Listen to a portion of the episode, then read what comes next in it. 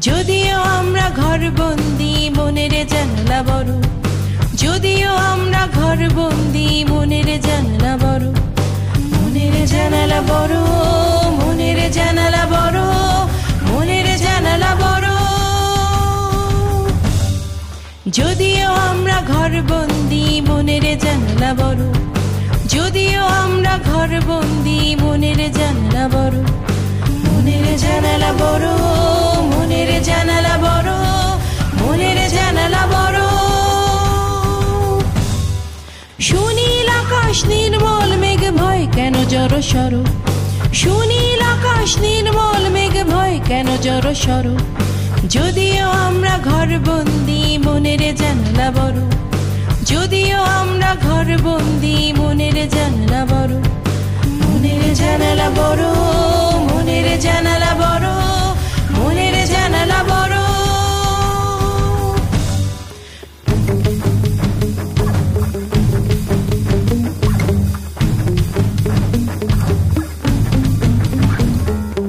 আমরা জানাই শান্তির আহ্বান। নিশ্চিত যেন আসবে সেদিন, জাগবে সবার প্রাণ। আমরা জানাই শান্তির আহ্বান। সেদিন জাগবে সবার প্রাণ। সাগর যেমন জোয়ার ভাটায় বয়ে যায় অহরহ। সাগর যেমন জোয়ার ভাটায় বয়ে যায় অহরহ। বিরূপ প্রকৃতি ফিরবে স্বরূপে হবে না তো ভয়াবহ। বিরূপ প্রকৃতি ফিরবে স্বরূপে হবে না তো ভয়াবহ। যদিও আমরা ঘর বন্দি মনের জানলা বড়। যদিও আমরা ঘর বন্দি মনের জানলা বড়। মনের জানালা বড়, মনের জানালা বড়, মনের জানালা বড়। যদিও আমরা ঘর বন্দি মনের জানলা বড়। যদিও আমরা ঘর বন্দি মনের জানলা বড়। মনের জানালা বড়, মনের জানালা বড়, মনের জানালা বড়। মনের জানালা বড়।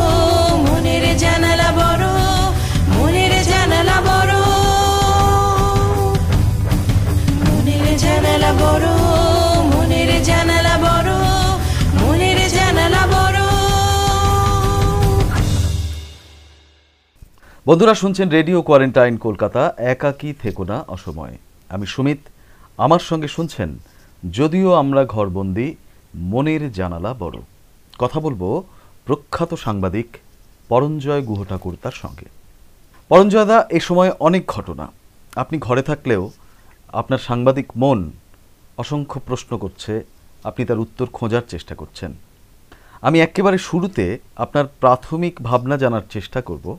এবং তার সঙ্গে যুক্ত করব যে এই যে লকডাউন হকার রাস্তায় নেই, কৃষক জমিতে নেই মাইগ্রেন্ট লেবার রাস্তায় আছেন, তারা খেতে পাচ্ছেন অথবা পাচ্ছেন না, একটা অর্থনৈতিক বিপর্যয় চলছে। আপনি কীভাবে দেখছেন? আমি মনে করি যে আজকে ভারতবর্ষ, কারণ ভারতবর্ষ কেন? পুরো বিশ্বে সংকট, আমরা যেটা দেখি দেখছি এই বিশ্বব্যাপী যে আর্থিক সংকট এটা আমরা হয়তো একশো বছরে দেখি। এটা মানে প্রথম বিশ্বযুদ্ধ, তারপরে দ্বিতীয় বিশ্বযুদ্ধ মানে তার ওই সময়ের আগেও সংকট হয়েছে। কিন্তু আমি মনে করি এই ধরনের সংকট আমরা আগে কোনো দেখিনি। এটা পুরো, এর প্রভাবটা তো পুরোপুরি বিশ্বে পড়ছে এবং এটা একটা পুরো বিশ্বের অর্থ ব্যবস্থা কমে যাবে, প্রত্যেক দেশের জাতীয় আয় কমে যাবে, বেশিরভাগ দেশের জাতীয় আয় কমে কমে যাবে। কিছু দেশের জাতীয় আয় খুব বেশি পড়ে যাবে। তবে কোনো সন্দেহ নেই যে বেশিরভাগ দেশে, প্রায় প্রায় প্রত্যেকটা দেশের জাতীয় আয় বেশ কমে যাবে। মানে আগে যেখানে ছিল দু হাজার উনিশ সালে যেখানে ছিল দু হাজার বিশ সালে ক্যালেন্ডার ইয়ারে। তো যখন বিশ্বের এই দুরবস্থা, তো এই অবস্থা মানে ভারতবর্ষে তো একটা তার একটা অবশ্যই একটা প্রভাব পড়বে। ভারতবর্ষে বেশ কয়েক বছর ধরে, আজ না, গোটা দু তিন বছর ধরে আমরা দেখছিলাম যে আমাদের আর্থিক অবস্থায় একটা অবনতি এসেছে। যেই গতিতে বাড়ছিল, সেই গতিতে বাড়ছে না, নতুন ইনভেস্টমেন্ট বা নিবেশ হচ্ছে না। এবং যে সবচেয়ে বড় যে সমস্যা ভারতবর্ষে, সেটা হলো রোজগারের সমস্যা। আমাদের দেশের যুবক, যুবতীদের জন্য রোজগার, এইটা খুব বড় একটা সমস্যা। আজকে ভারতবর্ষে একশো তিরিশ কোটির বেশি লোক এবং ইতিহাসে প্রথমবার আমরা দেখছি অর্ধেকের কাছাকাছি যুবক, যুবতী, তাদের বয়স ছাব্বিশ বছর বা তার কম। এটা তো শিশুও আছে অবশ্যই।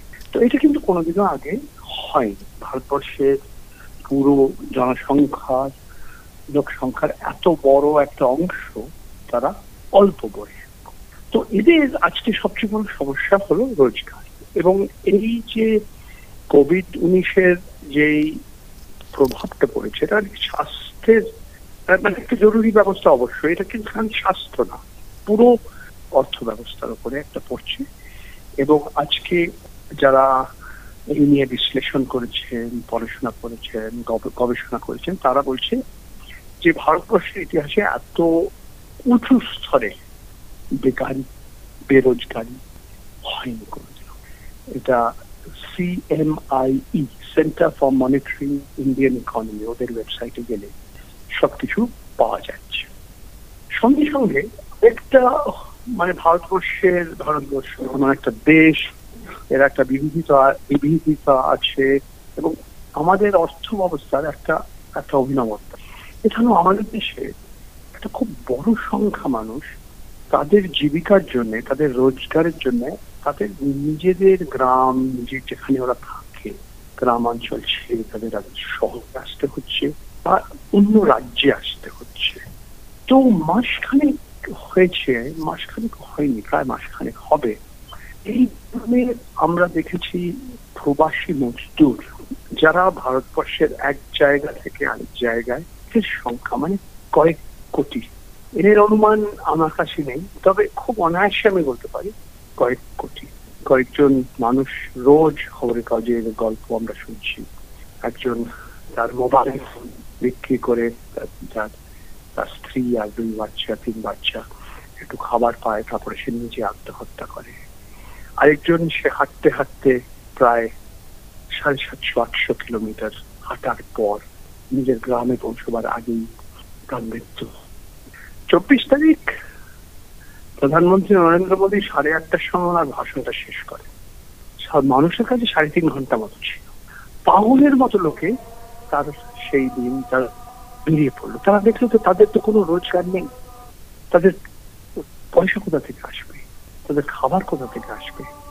তো ওই যা যেটুকু ছিল ওদের, তাই নিয়ে ওরা হাঁটতে শুরু পুলিশের লাঠি, প্রশাসনের অনেক ধরনের চেষ্টা যে ওদের না যেতে দেওয়া, তবুও মানুষ বেরিয়ে গেছে। এই ধরনের ইংরেজিতে যেটাকে বলে ইন্টারনাল মাইগ্রেশন ভারতবর্ষের ইতিহাসে আমরা কোনোদিনও দেখি এবং আমরা দেখছি যে কয়েকটা রাজ্য থেকে বেশি মানে চিরকালীন আসাম, পশ্চিম বিহার, ঝাড়খণ্ড, ছত্তিশগড়, উড়িষ্যা, এইসব জায়গা থেকে লোকেরা বেশি চলে যায় অন্যান্য রাজ্যে, যেমন পাঞ্জাব, হরিয়ানা উত্তরপ্রদেশ গুজরাট, মহারাষ্ট্র, দিল্লি, কেরালা, এই ধরনের জায়গা। এবং তাদের একটা খুব বড় অংশ ফিরে এসছে। এবং আবার যখন লকডাউনের পরে যখন ট্রেন বাস এবং ট্রেন শুরু হবে, তখন আমরা দেখব আবার হয়তো আরও আসবে তাদের নিজেদের দেশে। যদিও তারা কেন তাদের নিজেদের গ্রাম ছেড়ে গেছিল শহরে বা অন্য অন্য রাজ্যে গেছিল রোজগারের জন্য? তার কারণ তাদের নিজেদের রাজ্যে, নিজেদের গ্রামে রোজগার ছিল না। তবুও তারা নিজেদের পরিবারের সঙ্গে থাকতে চেয়েছে। এদের ভিতরে হয়তো আবার কিছু অংশ হয়তো আস্তে আস্তে ফেরত চলে আসবে। কিন্তু এই বছরে যে এই ধরনের লোকেদের যাতায়াত এক জায়গা থেকে আরেক জায়গা, এটা আমার মনে হয় ভারতবর্ষের ইতিহাসে এমনকি আমার আমরা দেখি কারণ পার্টিশনের সময় যখন ভারতবর্ষ ওই বিভাজন হয় যখন, তখন আমরা দেখেছি পাঞ্জাব এবং পূর্ব বাংলা থেকে পশ্চিম বাংলায় এবং পশ্চিম বাংলা থেকে পূর্ব বাংলায় এবং পাঞ্জাবে অনেক লোকের এক জায়গা থেকে আরেক জায়গায় শরণার্থীরা হয়ে দাঁড়া গেছিল কিন্তু এবার আমরা পুরো ভারতবর্ষের আলাদা আলাদা জায়গায় আমরা দেখছি। তো আমরা কিন্তু আমাদের ইতিহাসে কোনোদিনও এই ধরনের দেখি এবং আমি শেষ একটা কথা বলে তারপরে অন্য প্রশ্ন করতে পারো। আরেকটা জিনিস আমরা আগে কোনোদিন দেখিনি। আজকে ভারতবর্ষের কেন্দ্র সরকারের যে ফুড কর্পোরেশন অফ ইন্ডিয়া তাদের গুদামে যে গম আছে এবং চাল আছে, আমাদের যা দরকার, আমাদের যা প্রয়োজন তিন গুণের বেশি। তবু আজকে কেন্দ্র সরকার এই গম, এই চাল বিতরণ করতে পারছে না ঠিক মতো দরদাম হচ্ছে কে পয়সা দেবে, কে কত পয়সা দেবে, কাকে পয়সা দেবে, কার খাতায় যাবে, এই নিয়ে ঝগড়াঝাটি চলছে। আর যেই মানুষদের এই চাল, এই গম, এই এই যা এদের যে দরকার, ওরা পাচ্ছে না। এই ঝগড়াঝাটি হচ্ছে। এই ঝগড়াঝাটি কেন্দ্র সরকার, রাজ্য সরকার, এই ঝগড়াঝাটিটা চলছে। আমার ওই চল্লিশের দশকে আমরা ফিরে গেছি। হয়তো চল্লিশের দশকের চেয়েও খারাপ অবস্থা যে আমরা বাংলায় দেখেছি, আমরা গল্প শুনেছি, আমরা সত্যজিৎ রায়ের চলচ্চিত্রে, অসমী সংগীতের গল্প শুনেছি। যখন পশ্চিমবঙ্গে এই মহামারী হয় যেটা, তারপরে যখন লোকেরা যে গ্রেট বেঙ্গল ফ্যামিন যে আমরা বলি, সেই ফ্যামিনে লোকে খেতে না পেয়ে মারা যায়, কিন্তু খাওয়ার অবস্থা মানে গোদামের ভান্ডারে অনেক ছিল চাল চাল। মানুষ মানুষ সেটা পায়নি, মানুষ সেটা তাদের পয়সা ছিল না, কেনার জন্য তাদের কেউ বিতরণ করতে দেয়নি। তো আমরা ওই ওই ওই ওই সত্তর বছর, পঁচাত্তর বছর পেছনে চলে গেছি হ্যাঁ। কথা বলছি প্রখ্যাত সাংবাদিক পরঞ্জয় গুহঠাকুর্তার সঙ্গে। আপনি কোথাও বলছেন, আপনি আপনার স্মৃতিতে নিয়ে এলেন ফেমিনের কথা। মানুষ খেতে পাচ্ছিলেন না এবং চাল, ডাল, খাবার সবই মজুদ ছিল, কিন্তু মানুষের মধ্যে ডিস্ট্রিবিউট হচ্ছিল না। এখনও সেটা হচ্ছে। আমি একটা সহজ অবজারভেশনের মধ্য দিয়ে যাই যে দু হাজার চোদ্দ তার আগে, স্বাধীনতার পরে এবং স্বাধীনতার আগেও আমাদের রাজনীতির মোদ্দা বিষয়টা ছিল দারিদ্র্যকে অ্যাড্রেস করা। দারিদ্র্যকে অ্যাড্রেস না করে কোনো রাজনৈতিক দলই রাজনীতি করতে পারতো না। এই মুহূর্তে স্বাধীনতার পর এবং স্বাধীনতার অনেক বছর পরেও কিন্তু আমরা তুমি ভুলবে না যে ওই যখন বাংলাদেশের জন্ম হয়, তার কয়েক মাস আগে ইন্দিরা গান্ধী যে স্লোগানটা তুলেছিলেন, গরিবি হটাও। হ্যাঁ একদমই। আমার প্রশ্ন যেখানে যে দারিদ্র্যকে এই রকম একটা সময়েও কিন্তু অ্যাড্রেস করা হচ্ছে না। বরং আমাদের অভিমুখ ঘুরে যাচ্ছে, যে ন্যারেটিভটা আমাদের সামনে নামানো হচ্ছে, সেই ন্যারেটিভটা করোনার আগে থেকেই ছিল এনআরসি, এনপিআর, সিএএ। তারপরে চলে এলো নিজামুদ্দিন। আমরা অন্য কোনো ডাইমেনশন নতুন ডাইমেনশানের দিকে দেখছি না। আমরা ভাবছিলাম, কিছু মানুষ ভাবছিলাম যে করোনা এমন একটা পরিস্থিতি তৈরি করবে যেখানে আমরা অনেক বেশি মানুষ হয়ে উঠব। অথচ অর্থনীতি খারাপ, রাস্তায় গরিব মানুষ দাঁড়িয়ে আছেন, পরিযায়ী শ্রমিক যারা ছোট ছোট কাজ করেন বা নির্মাণ কর্মী বিল্ডিং তৈরি করেন বিভিন্ন রাজ্যে। তারা এ রাজ্য থেকে যান, এ রাজ্যে বাইরের রাজ্য থেকে আসেন। এইটা সরাসরি কোথাও কেন্দ্রীয় সরকার অ্যাড্রেস করছে না? এর মধ্যে আপনি এ সময়ের কি রাজনীতি আর দেখতে পাচ্ছেন? যা হচ্ছে আজকে, এর অবশ্যই একটা প্রভাব পড়বে আমাদের দেশের রাজনীতি এবং বিশ্বের রাজনীতির উপর। আমি জানি না, সত্যি। আমি বলতে পারব না কোথায় গিয়ে আমরা পৌঁছবো। এটা কি নরেন্দ্র মোদী কি আরও শক্তিশালী করে দেবে না আরও দুর্বল করে ফেলবে? এরপরে কি হবে? ট্রাম্প মার্কিন যুক্তরাষ্ট্রে আবার রাষ্ট্রপতি হবে কি না এটা আমরা নভেম্বর মাসেই জানতে পারব। নরেন্দ্র মোদীর এই লোকসভা যে, এবারের যে যে টার্ম সেটা আরও তো চার বছরের উপর আছে। তার আগে অনেক রাজ্যে নির্বাচন হবে। বিহারে হবে এই বছর অক্টোবর মাসে। সামনের বছর পশ্চিমবঙ্গ, আসাম, তামিলনাড়ু, কেরালা। এই যে আমরা যেইভাবে আমরা এই আর্থিক সংকট, কেন্দ্র সরকার, রাজ্য সরকার, তাদের ভূমিকার উপরে হ্যাঁ এটা একটা রাজনৈতিক বিষয় হবে, অবশ্যই। কীভাবে লোকে ভোট দেবে এই নিয়ে ভবিষ্যবাণী করা মুশকিল। তবে একটা জিনিস আমি পরিষ্কার বুঝতে পারছি, এবং এতে আমার মনে হয় কারোর এই নিয়ে কোনো বিবাদ নেই কারোর। আজকে কেন্দ্র সরকারের কাছে নোট ছাপার ক্ষমতা আছে। সে যত বেশি চায়, সে ফিজিক্যাল ডেফিসিট বার করে ঘুরে ফিরে রিজার্ভ ব্যাংক করবে নোট আরও ছাপে। নোট ছাপার পর কিন্তু কিছুই হচ্ছে না।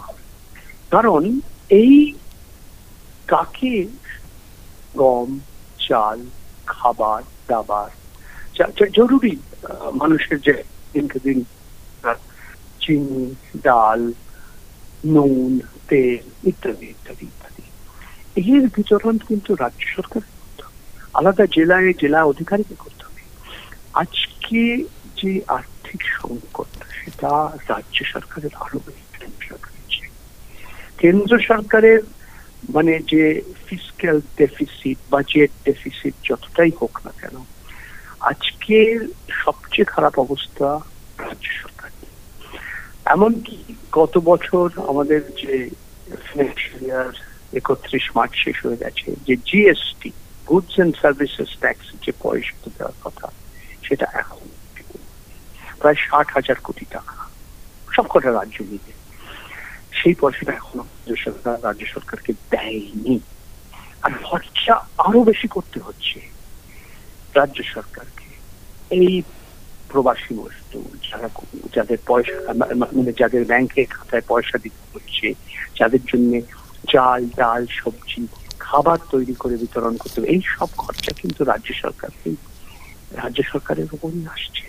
ভারতীয় রিজার্ভ ব্যাংক এবং কেন্দ্র সরকার যে কটা প্রোগ্রাম প্যাকেজ করেছে, তাতে কিন্তু আমার মনে হয় যে যেটুকু করা দরকার, তার একটা খুবই ছোট অংশ এখন করেছে। সামনের সপ্তাহে, সামনের মাসে কতটা করবে করবে না, এটা এখনও আমরা বলতে পারব না, সময় বলবে আমাদের।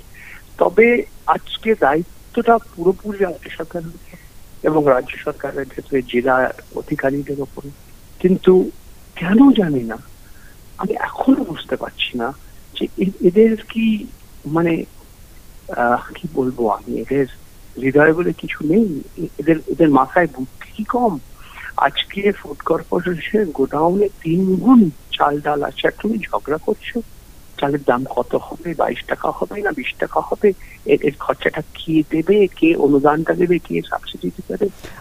আজকে যে জরুরি অবস্থা এটা এমার্জেন্সি সিচুয়েশন আজকে এগুলি বিনা পয়সায় বিতরণ করতে হবে। তখন তুমি বলবে না যে কার রেশন কার্ড আছে, কার?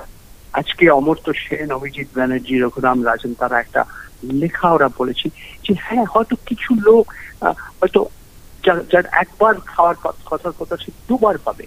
কিন্তু এই নিয়ে আজকে এই সময় আমরা এইভাবে ভাবতে হবে না, কিন্তু অনেক বেশি লোক যারা কিছুই পাচ্ছে না, তাদের আজকে খাবার দাবার, চাল, ডাল খুবই মানে মানে ইট হ্যাজ বিকাম ইম্পারেটিভ মানে আর কোনো সামনে কোনো রাস্তা নেই। তো ওই আমরা গ্রেট বেঙ্গল ফেমিনির সময় আমরা পেয়ে যাব ইতিহাস। আমাদের আজকে যারা, আজকে ক্ষমতায় আছে, তাদের কোনোদিনও মাফ করবে না যদি এটা না করতে পারে। বন্ধুরা শুনছেন রেডিও কোয়ারেন্টাইন কলকাতা। একাকী থেকে না সময়ে আমি সুমিত, আমার সঙ্গে শুনছেন যদিও আমরা ঘরবন্দি। মনের জানালা বড়। কথা বলছি প্রখ্যাত সাংবাদিক পরঞ্জয় গুহ ঠাকুরতার সঙ্গে। পরঞ্জয় দা, আপনি বারবার ফেমিনের দিকে যাচ্ছেন। আপনি বলছেন যে আমাদের স্মৃতিতে বাংলায় ফেমিন হয়েছিল। তা আছে, পরিস্থিতি যা বহু মানুষ খেতে পাচ্ছে না, খাবার পৌঁছচ্ছে না, অনেক রকম সমস্যা আছে, মানুষ, গরিব মানুষের ক্রাইসিসগুলোকে অ্যাড্রেস করা হচ্ছে না। আপনার কি কোথাও মনে হচ্ছে যে আসলে গণতন্ত্রটাই কোথাও মারাত্মকভাবে এফেক্ট হয়েছে, ফলে এগুলো ইস্যু হয়ে উঠছে না এরকম একটা হিস্টোরিক্যাল সময়ে? সুমিত, তোমার সঙ্গে বেশ কিছুটা আমি তবে গণতন্ত্র কি? গণতন্ত্র খালি তো নির্বাচন না। প্রত্যেক পাঁচ বছর আমরা নির্বাচন একটা হয়। হ্যাঁ সেটা লোকসভা নির্বাচন হয়, বিধানসভা নির্বাচন হয়, পঞ্চায়েত নির্বাচন কিন্তু এই পাঁচ বছরের মাঝখানে কি হয়? যাদের আমরা ভোট দিয়ে যারা আজকে আমাদের বিধায়ক হয় বা সাংসদ হয় বা জেলা অধিকারী হয় বা, বা- বা পঞ্চায়েত প্রধান হয় চাই করে, ঠিক আছে, ও, ওরা তো নির্বাচনে জিতে ওরা একটা পদে আজকে বসে আছে। তো গণতন্ত্র যখন আমরা বলি, খালি ভোটের কথা দিলে আমাদের শেষ হয় না। আজকে আমাদের যেভাবে প্রশাসন বিভিন্ন জায়গায় চলছে বা চলছে না এর উপরে সাধারণ মানুষ যখন ওই ফের দিন আসবে, তারা অবশ্যই যেভাবে সেদিন ভোট দেবে সেটা হবে, অবশ্যই। তো সেদিন তার আগে কি হবে বা হবে না, তার আগে আবার যুদ্ধ লাগবে কি লাগবে না, সেটা আমরা কিছুই জানি না। এই আর্থিক অবস্থার অবনতি হবে কিনা আরও আমি জানি না, রোজগার বাড়বে কিনা আমরা কিছুই জানি না। চীনের সঙ্গে কীভাবে ভারতবর্ষের সম্পর্ক, কি হবে বা হবে না, আমরা অনেক কিছু জানি না। কিন্তু একটা জিনিস পরিষ্কার যে এই ধরনের সময় আমরা যদি ইতিহাসের থেকে যদি শিক্ষা না নিই, আমাদের কেউ মাফ করবে না। কারণ গণতন্ত্রের কথা তুমি যখন বলছো, গণতন্ত্রকে কীভাবে আমরা আরও মজবুত করতে পারি?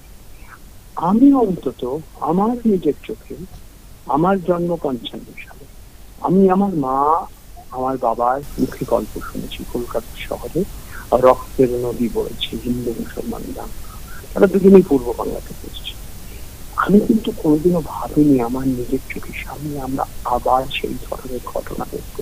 আমি গেছিলাম সেই রেফিউজি ক্যাম্পে যখন বাংলাদেশের জন্ম হয় বা বাংলাদেশের জন্ম হওয়ার আগে, তখন সত্তর, উনিশশো সত্তর তখন আমি ক্লাস টেনে পড়ি স্কুলে কিন্তু আজকে আমি দিল্লির Anand Vihar bus station, ISBT Kashmiri gate, আজও রাস্তাঘাটে মানুষ যেইভাবে তাদের আজ অবস্থা, আমি ঘুরে বেরিয়েছি আমার ভারত সরকারের প্রেস কার্ড আছে বলে আমি ঘুরতে পারছি, কেউ আমায় মানে পুলিশ আমাকে, আমার কার্ড দেখিয়ে আমাকে ছেড়ে দেয়। আমি ভিডিও তুলছি, আমি লোকেদের সঙ্গে কথা বলছি। আমার সেই I am a privilege person কারণ আমার ওই ভারত সরকার প্রেস ইনফরমেশনগুলোর কার্ড আছে কিন্তু আমি নিজের চোখে যার অবস্থা দেখেছি। এটা কিন্তু আমি অন্তত হ্যাঁ আমাদের দেশে গরিবে অনেক গরিব মানুষ ছিল তাদের খুবই খারাপ অবস্থা ছিল। গ্রাম গ্রামাঞ্চলে তাদের আরও খারাপ অবস্থা ছিল। আজকে গুরগাঁও যেখানে আমি থাকি মিলেনিয়াম সিটি যে বিশ্বের বিভিন্ন শহরের সঙ্গে আমাদের তুলনা আহ, এই শহরটাকে তুলনা করা হয়। বিশ বছরে যে গতিতে গুরগাঁও বেড়েছে কিন্তু কীভাবে বেড়েছে? একদিকে আমরা দেখছি American style shopping mall multi storey skyscraper আর তার পাশে দেখো, তার পাশে দেখো কি অবস্থা, কীভাবে মানুষ আজকে সত্যি ভিক্ষে চাইছে যে সবাই তো খাবার পাচ্ছে না। আর সবাই যখন খাবার দিতে, বিতরণ করতে যাচ্ছে, তখন বলছে সোশ্যাল ডিস্টেন্সিং করো, একসঙ্গে ঘিরো না। একসঙ্গে এসো না সবাইকে পাবে আমি নিজে খাবার বিতরণ করে দেখেছি কি অবস্থা। যেভাবে মানুষ, লক্ষ লক্ষ মানুষ, কোটি কোটি মানুষ রাস্তায় হেঁটেছে, হাঁট মানে আমি, তারা হয়তো এখনও কিছু লোক এখনও হাঁটছে। কিন্তু আমি দেখেছি পঁচিশ তারিখ কি হয়েছে, ছাব্বিশ তারিখ কি হয়েছে, আঠাশ তারিখ কি হয়েছে, মার্চ মাসে। এটা কিন্তু আমি ভাবিনি, এটা আমার কল্পনার বাইরে ছিল যে আমার বাবা মার কাছ থেকে যে গল্পগুলো শুনেছিলাম, আমি আবার নিজের চোখে দেখব। আমি এটা ভাবিনি। কোনোদিন বন্ধুরা শুনছেন যদিও আমরা ঘরবন্দি, মনের জানালা বড়। কথা বলছি প্রখ্যাত সাংবাদিক পরঞ্জয় গুহঠাকুরতা। পরঞ্জয়দা আপনাকে যখন পেয়েছি, আমরা আরেকটি গুরুত্বপূর্ণ বিষয়ে আলোচনা করব। সেটা হলো ফেক নিউজ এবং তথ্য বিকৃতি তবে সে বিষয়ে আলোচনার আগে আমরা একটা ছোট্ট বিরতি নেব। যদিও আমরা ঘর বন্দি মনের জানলা বড়। যদিও আমরা ঘর বন্দি মনের জানলা বড়। মনের জানালা বড়, মনের জানালা বড়, মনের জানালা বড়। যদিও আমরা ঘর বন্দি মনের জানলা বড়। যদিও আমরা ঘর বন্দি মনের জানলা বড়। জানালা বড়, মনের জানালা বড়, মনের জানালা বড়। বন্ধুরা, শুনছেন রেডিও কোয়ারেন্টাইন কলকাতা, একাকী থেকো না অসময়ে আমি সুমিত, আমার সঙ্গে শুনছেন যদিও আমরা ঘরবন্দি, মনের জানালা বড়। কথা বলছি প্রখ্যাত সাংবাদিক পরঞ্জয় গুহঠাকুরতার সঙ্গে। ইতিমধ্যে আমরা লকডাউন এদেশের অর্থনীতি মাইগ্রেন্ট লেবার এ বিষয়ে আলোচনা করেছি। পরঞ্জয় দাকে যেহেতু পেয়েছি, আমরা পরঞ্জয় দাকে একজন সাংবাদিক হিসেবে আর একজন সাংবাদিকের কাছে এই প্রশ্ন এই মুহূর্তে করা জরুরি বলেই মনে করি। পরঞ্জয়দা শুধুমাত্র যে খাদ্য গরিব মানুষের কাছে কম পৌঁছচ্ছে তা নয়, যেটা বেশি মাত্রায় পৌঁছচ্ছে বলে মনে হচ্ছে, সেটা হলো ফেক নিউজ তথ্য বিকৃতি ঘটছে, যাতে আমরা এবং সাধারণ মানুষ, যাতে আমরা সাধারণ মানুষ খুব সহজে এই মুহূর্তের মূল বিষয়গুলোর দিকে নজর দিতে না পারি, যেন এমন একটা প্রবণতা চলছে। আপনি কীভাবে দেখছেন? ফেক নিউজ তো রীতিমতো একটা ইন্ডাস্ট্রি হয়ে গেছে। আমি আগে কি হচ্ছে বিশ্বে, তার সম্বন্ধে দু চারটে কথা বলার পরে ভারতবর্ষে কি হচ্ছে সেটা বলব। আজকে পুরো বিশ্বে আমাদের এই সাতশো কোটি বা সাড়ে সাতশো কোটি মানুষ আজকে ষাট শতাংশ মানুষের কাছে আজকে ইন্টারনেট আছে। এবং আরও বেশি কিছু লোক হয়তো হয়তো পঁয়ষট্টি শতাংশ বা সত্তর শতাংশ মানুষের কাছে আজকে একটা মোবাইল ফোন আছে, একটা সেলুলার ফোন আছে। ওই চলায়মান দূরভাষ যন্ত্রে আজ সেটা আজকে অনেকের কাছে, তার দৈনিক পত্রিকা, তার রেডিও স্টেশন তার টেলিভিশন চ্যানেল তার বই, সবকিছু। তো এই বারো বছর আগে একটা বিশ্বব্যাপী একটা আর্থিক সংকট যখন হয়, যেটাকে আমরা বলি ওয়াল স্ট্রিট যখন পড়ে যায়, সেটাকে আমরা দ্য গ্রেট রিসেশন বলি। তার আগে থেকেও আমরা দেখছি যে বিজ্ঞাপনদাতা যারা, তারা বিজ্ঞাপনের উপর খরচাটা কমিয়ে দিচ্ছে। এর একটা প্রভাব পড়ছে দৈনিক পত্রিকা টেলিভিশন চ্যানেল রেডিও স্টেশন যারা বিজ্ঞাপনের উপর নির্ভর করে। যে খবরের কাগজ মানুষের কাছে তিন টাকা বা চার টাকায় পৌঁছেছিল তার আসলে সব তৈরি করতে খরচা করার জন্য হয়তো চল্লিশ টাকা লাগছিল। কিন্তু এই নব্বই শতাংশ পঁচানব্বই শতাংশ পয়সাটা বিজ্ঞাপনদাতাদের কাছ থেকে আসছিল। এই পুরো মডেলটা বদলে গেছে। খালি বিজ্ঞাপন দাতারা কমিয়ে দিয়েছে বা যেইভাবে বিজ্ঞাপন দিচ্ছিল সেটা না, তা তাছাড়াও আরেকটা যেটা হয়েছে, সেটা হলো যে এই ইন্টারনেটের যুগে সবাই সবকিছু বিনে পয়সায় চাইছে। যে লেখক, পাঠক তাকে পয়সা দিতে চাইছে না। যে আজকে একটা ভিডিও তুলছে, সবাই বিনে পয়সায় সেটা চাইছে। যে একটা চিত্রকর, সে ছবি আঁকছে, সবাই তার ছবি দেখতে চাইছে, কিন্তু তাকে একটা পয়সা করে দিতে চায় না। আমার আমরা অল্প বয়সে আমরা রেকর্ডের দোকানে গিয়ে ভিনাইল ডিস্ক রেকর্ডস কিনতাম ক্যাসেটস কিনতাম সিডিস কিনতাম কম্প্যাক্ট ডিস্ক আজকের যুবক, যুবতীরা তারা একটা পয়সা দেয় না, তার গানের গান শুনতে। তো যে গান গাইছে, যে গানের রচনা করছে, তাদের জীবিকাটার কথা কেউ ভাবছে না কিন্তু। তাদের যে ইন্টালেকচুয়াল প্রপার্টি রাইট বা কপি কপিরাইট তাদের যে বৌদ্ধিক সম্পত্তির অধিকারের কথা কেউ ভাবছে না। এটা কিন্তু পুরো বিশ্বে আমরা একটা দেখছি। একটা পুরো যে পুরনো যে মডেলটা ছিল, এই গণমাধ্যমের যে মডেলটা ছিল, সেটা একদম ভেঙে গেছে। এবং সেটা এখন কোভিড উনিশের পরে একদম শেষ হয়ে গেছে। ভারতবর্ষে কি হয়েছে? ঠিক তাই আমরা দেখছি। সেই, তার একটা আয়না আমরা দেখছি ভারতবর্ষে। এটা নাকি লোকেরা পড়াশোনা করছে না, লোকেরা পড়ছে, কিন্তু ওই কাগজের ওপর পড়ছে না, একটা স্ক্রিনের ওপর পড়ছে। সেই স্ক্রিনটা তার হাতে তার মোবাইল ফোনে বা তার কোলের ওপরে ল্যাপটপে বা তার ডেস্ক টেস্ট আছে ডেস্কটপে আছে। তো আসলে তফাৎটা কি বা কীভাবে পরিবর্তনটা হয়েছে? ভারতবর্ষে কারা সবচেয়ে বড় বিজ্ঞাপন দাতা এক হলো ভারত সরকার, তারপরে রাজ্য সরকার।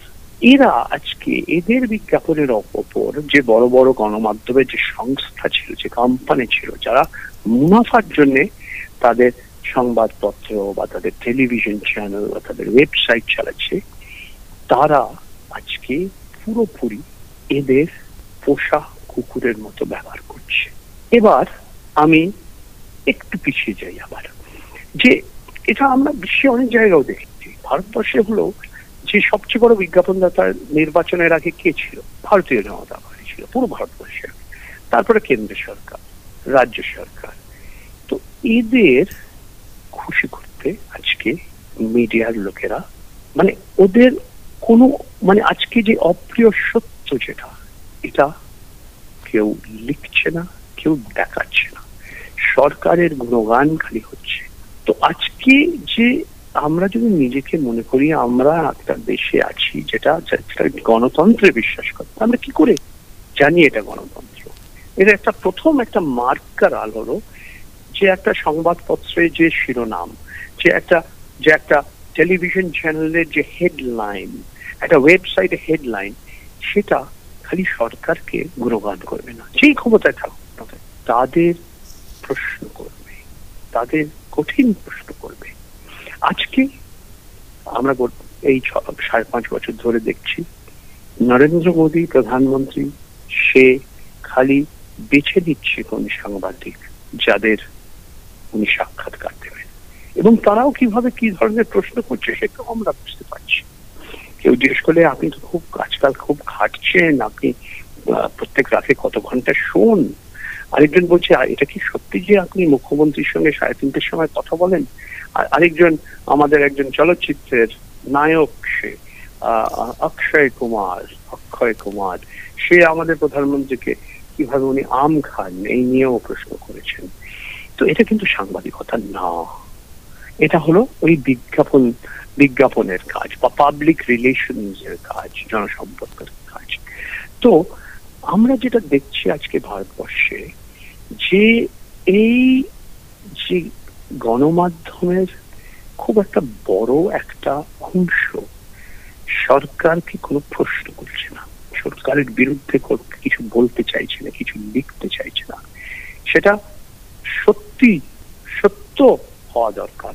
আমি বলছি না যে মিথ্যে খবর ছাপবো। আজকে লোকেরা কেন ফেক নিউজ দেখছে? কারণ তারা এই যে মিথ্যে খবর, এরা বিনা পয়সায় পাচ্ছে। আজকে ভারতবর্ষে একশো তিরিশ কোটি মানুষ, প্রায় একশো কোটির ওপরে মোবাইল ফোন আছে, নব্বই কোটি ভোটার আছে। আর লোকেরা জানে না। চল্লিশ কোটি মানুষ আজকে হোয়াটসঅ্যাপ ব্যবহার করছে। যে আমার বন্ধু রবিশ কুমার, এই নিয়ে অনেক লেখালেখি করেছে, অনেক কথা বলছে। ও হোয়াটসঅ্যাপ বিশ্ববিদ্যালয় এই শব্দটা প্রথম ব্যবহার করে। ও বলে, আমাদের দেশের অনেক যুবক, যুবতী, তাদের ওই সৌভাগ্যটা হয়নি যে একটা ভালো কোনো শিক্ষা সংস্থায় তারা শিক্ষা পায়। তাই তারা তারা আজকে তারা শিক্ষা পাচ্ছে হোয়াটসঅ্যাপ বিশ্ববিদ্যালয়। হোয়াটসঅ্যাপ একটা বিশ্ব একটা খুব বড় একটা বহুরাষ্ট্র সংস্থার একটা একটা অংশ, এটা ফেসবুক এখানে কে কি দিচ্ছে এবং কার কাছে এটা বিতরণ করছে? হোয়াটসঅ্যাপ বলছে যে আমরা কিন্তু কিছুই করতে পারছি না। এন্ড টু এন্ড ইনক্রিপশন রাজসম্বন্ধে রাজস্থানে একটি মানুষ আরেকজন মানুষকে হত্যা করছে। তার এক আত্মীয় পুরোটা ভিডিও তুলছে। ভিডিও তুলে সেটা বিতরণ করে ফেলা হচ্ছে। কিন্তু হোয়াটসঅ্যাপ বলছে, আমরা তো জানি না কে এটা করেছে। তো এই অবস্থায় আজকে বিশ্বের এবং ভারতবর্ষের গণমাধ্যম এই নিচে, এই জায়গায় পড়েছে। ওয়ার্ল্ড হেলথ অর্গানাইজেশনের যে ডাইরেক্টর জেনারেল উনি বলেছিলেন it is not a pandemic it is infodemic মানে ইনফরমেশন বা তথ্যর একটা মহামারী আজকে আমরা দেখছি। এবং বিশ্বের অনেক দেশে, অনেক সরকার আজকে চাইছে যে মত প্রকাশের স্বাধীনতাটাকে বন্ধ করে দিতে। কারণ তারা বলছে, দেখো ফেক নিউজ আসছে।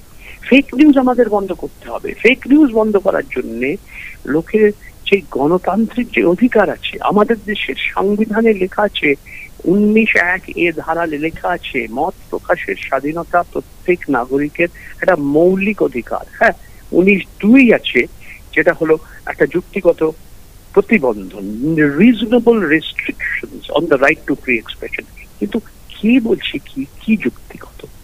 সেটা তোমার পাড়ার গুন্ডা বলছে?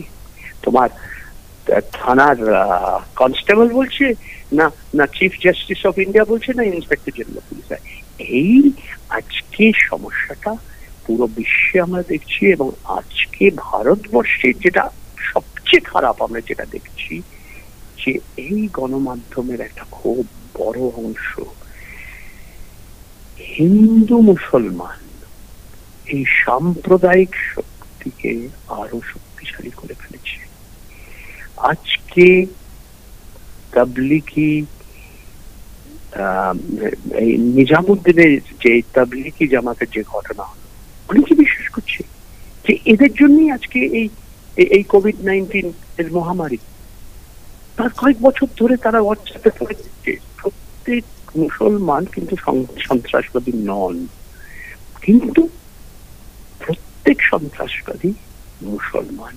Not every Muslim is a terrorist but every terrorist is a Muslim এই ধরনের মিথ্যে কথা, অর্ধসত্য আজকে আমরা দেখছি ভারতবর্ষের গণমাধ্যম প্রত্যেক মানুষের দূরভাষ যন্ত্রে তাদের হাতে, তাদের মুঠিতে পৌঁছে গেছে। এবং একটা ভয়াবহ একটা চেহারা দেখছি। এবং যারা স্বাধীনতার সঙ্গে নির্ভয়ে কাজ করছে, তাদের পেছনে সরকার তাদের পুলিশ, তাদের প্রশাসন, তাদের উকিল পাঠাচ্ছে। সিদ্ধার্থ বর্ধরাজন ওয়ারে, গৌতম নবলাখা, এদের বিরুদ্ধে আজকে সরকার এদের পেছনে লেগেছে। কারণ তারা ওই বিজ্ঞাপন এজেন্সির কাজ করতে চাইছে না। তারা নিজেদের মন করে আমরা সাংবাদিক এখনও। এবং খালি বড় শহরে ইংরেজি যারা লেখে, তারা না ছোট শহরে, ছোট পত্রিকায়, ছোট ওয়েবসাইটে আলাদা আলাদা রাজ্যে, আলাদা আলাদা জেলায় যারা আজকে এই সত্যের জন্য সংগ্রাম করতে চাইছে, যেই সাংবাদিক, তাদের অবস্থা খুবই খারাপ। তাদের আর্থিক অবস্থা তো খুবই খারাপ। তাদের আজকে ভয় যে তাদের কেউ, তাদের বাচ্চাদের কেউ অপহরণ করে দেবে, কেউ মারধর করবে। এটা মানে আমরা ঘুরে ফিরে ফেরত চলে এসেছি ওই পঁয়তাল্লিশ বছর আগে ইন্দিরা গান্ধীর যে জরুরি ব্যবস্থার সময় এমার্জেন্সির সময়। সেটা উনিশ মাস ছিল। মোদী সরকার এখন প্রায় ছ বছর হবে। ওই জরুরি ব্যবস্থার সময় ইন্দিরা গান্ধী সব সাংবাদিকদের জেলে পুরে দিয়েছিল। অনেক সাংবাদিককে জেল- পুরে দিয়েছিলেন দিল্লিতে কুলদীপ নায়ারের মতো লোককে জেলে পুরে দিয়েছে। আমাদের পশ্চিমবঙ্গে গৌর কিশোর ঘোষ, বরুণ সেনগুপ্তের মতো লোকেদের জেলে পুরে দিয়েছিলেন তবে উনিশ মাসই ছিলেন তারপরে কি হলো?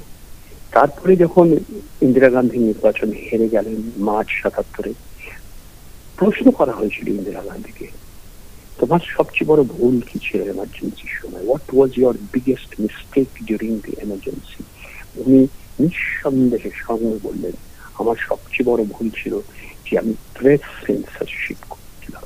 অল্প কয়েকটা পত্রিকা তার বিরোধ করছে ইন্ডিয়ান এক্সপ্রেস স্টেটসম্যান হিম্মত আর যখন লালকৃষ্ণ আডবাণী যখন মোরারজি দেশাই সরকার, মোরারজি দেশাই যখন প্রধানমন্ত্রী হন, ওনার সরকারে এল কে আডবাণী লালকৃষ্ণ আডবাণী উনি তথ্য এবং প্রসারণ মন্ত্রালয় মন্ত্রী ছিলেন।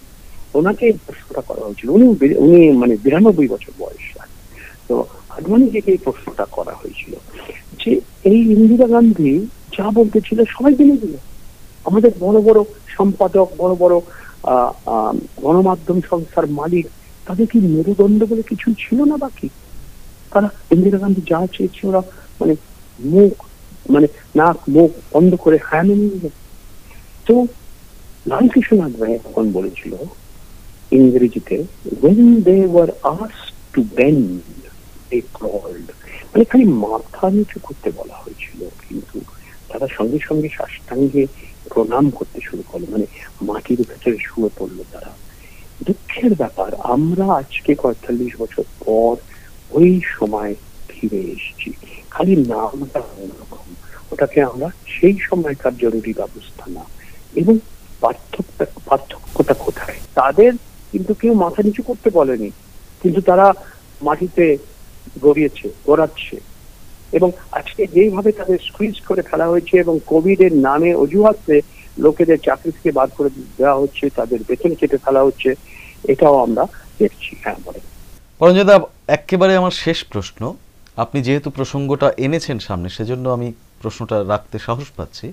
জরুরি অবস্থার কথা আপনি বলেছেন। এখন যে সরকার চলছে, সে সরকারও জরুরি অবস্থা দেখেছে, তাদেরও অভিজ্ঞতা আছে।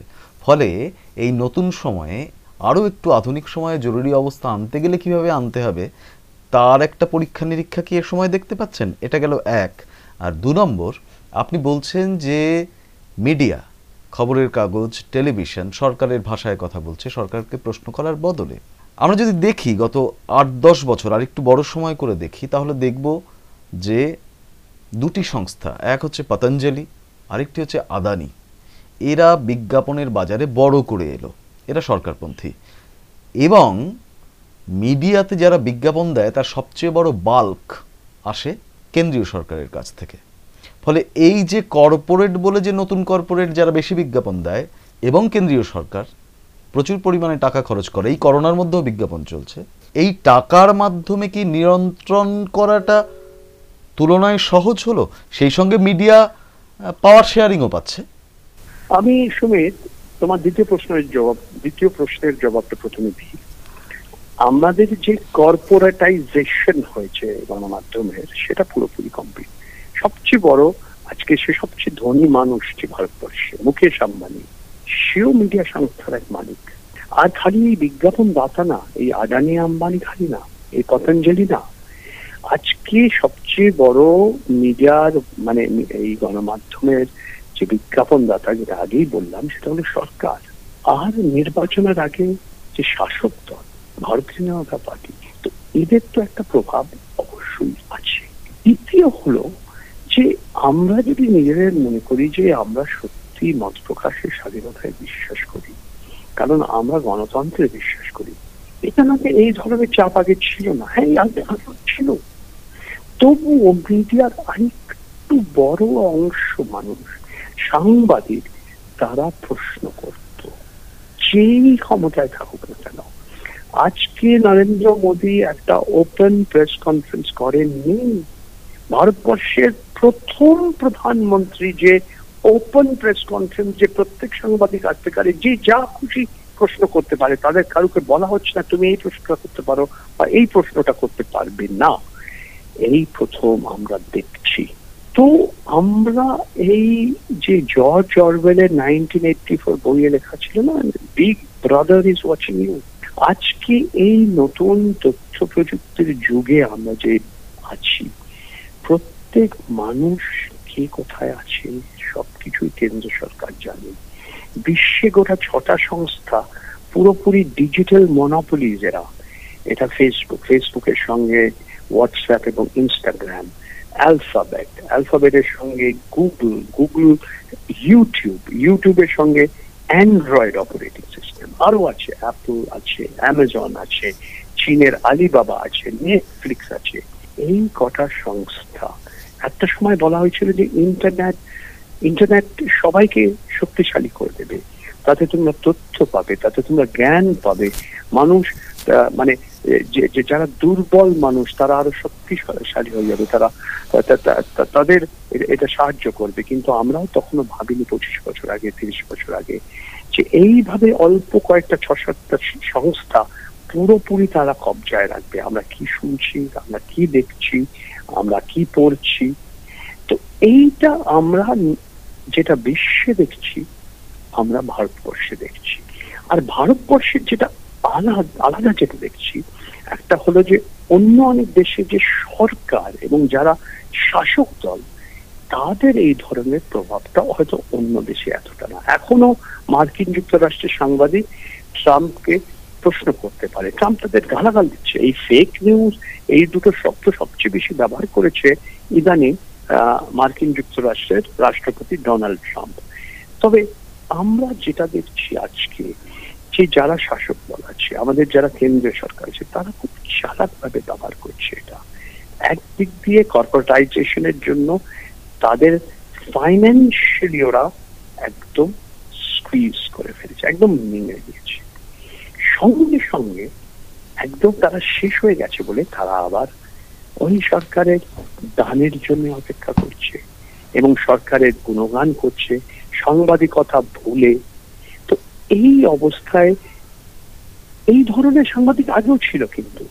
আজকে ওই স্বাধীন সাংবাদিকতার যে জায়গা যেটা বাকি, যারা গবেষণা করে, যারা ইনভেস্টিগেটিভ রিপোর্টিং যারা বড় বড় কর্পোরেট হাউসের বিরুদ্ধে কিছু অপ্রিয় সত্য লিখতে চায়, যারা আজকে ভয় পায় না যে যেভাবে মানহানির আইন তাদের, তার দুর্ব্যবহার করা হচ্ছে, যারা এখনও যাদের সাহস আছে, যাদের হিম্মত আছে, এই অংশটা, গণমাধ্যমের এই অংশটা খুবই ছোট হয়ে গেছে এবং দিনকে দিন ছোট হয়ে যাচ্ছে এবং এই কোভিড এর এই মহামারীর এই আর্থিক সংকটের পর হয়তো আরও কম, আরও ছোট, আরও আরও ছোট হয়ে যাবে। এই যেইটুকু বাকি আছে স্বাধীন সাংবাদিকতা আজকে এই ভারতবর্ষে। বন্ধুরা, শুনছিলেন প্রখ্যাত সাংবাদিক পরঞ্জয় গুহ ঠাকুরতার কথা।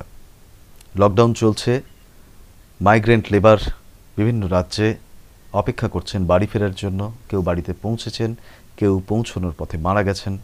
অর্থনৈতিক বিপর্যয় চলছে। এরই মধ্যে চলছে তথ্য বিকৃতি ফেক নিউজ এই বিষয়গুলিতে আলোচনা করলেন পরঞ্জয় গুহ ঠাকুরতা পরঞ্জয়দা রেডিও কোয়ারেন্টাইন কলকাতার পক্ষ থেকে আপনাকে শুভেচ্ছা জানাই। অনেক ধন্যবাদ। অনেক ধন্যবাদ। আমি প্রবাসী বাঙালি আমার মাতৃভাষা দুর্বল সেই জন্য তোমাদের যারা শ্রোতা তারা একটু আমাকে ক্ষমা করে ফেলবে। বন্ধুরা শুনছিলেন যদিও আমরা ঘরবন্দি মনের জানালা বড়। যদিও আমরা ঘর বন্দি মনের জানলা বড়।